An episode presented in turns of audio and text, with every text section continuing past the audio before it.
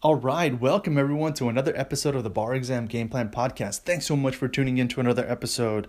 Today, I wanted to give you a really important tip that will allow you to really memorize rules that might be a little challenging, rules that might be a little bit abstract, but that are really, really important for purposes of both the MBEs and the essays. So, to give you an example, constitutional law I see a lot of students struggle with the difference between strict scrutiny, intermediate scrutiny, and rational basis. Or in property law, right? Folks have a tough time. Okay, what's the difference between a fee simple determinable and a fee simple absolute?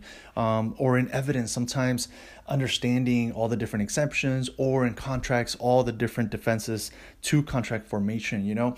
And so you really having to sit down and understand what all of those different rules are is, is a big part of you know the bar exam challenge but i implemented something that was really helpful the second time that i took the bar exam and anytime that i would take an essay if i if i was not getting the rule exactly right, right? Because sometimes you need to make sure that the wording is accurate and it's on point.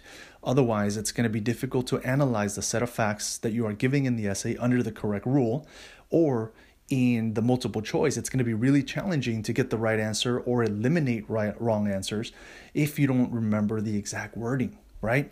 Maybe it doesn't apply to all of the rules, but for some rules, you just need to know that particular wording. So, this is what I would do I would write the correct rule based on the materials that I had for my bar prep program, right?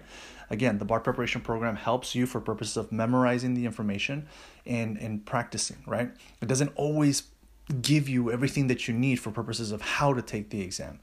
But at the very least, you have information that you can look at and examine the correct rule from. So, get the rule. I would write it at the top of a blank sheet of paper, and then I would read it a few times. I would cover it, and then I would challenge myself to write it from memory. And then I would write it, and then again, I would compare it. And then I would see that I, oh, I missed this part and this part. Okay. And then I would try to write it again right below you know the previous answer and I would cover both of them. All right, and then I would write my third attempt to memorize and I noticed that I'd memorized a little bit more but that I would still miss some part of the rule. It didn't matter. I would look again at what I missed, understand that, and then again I would cover all three rules that I had written by this point and then I would write it a fourth time and then a fifth time.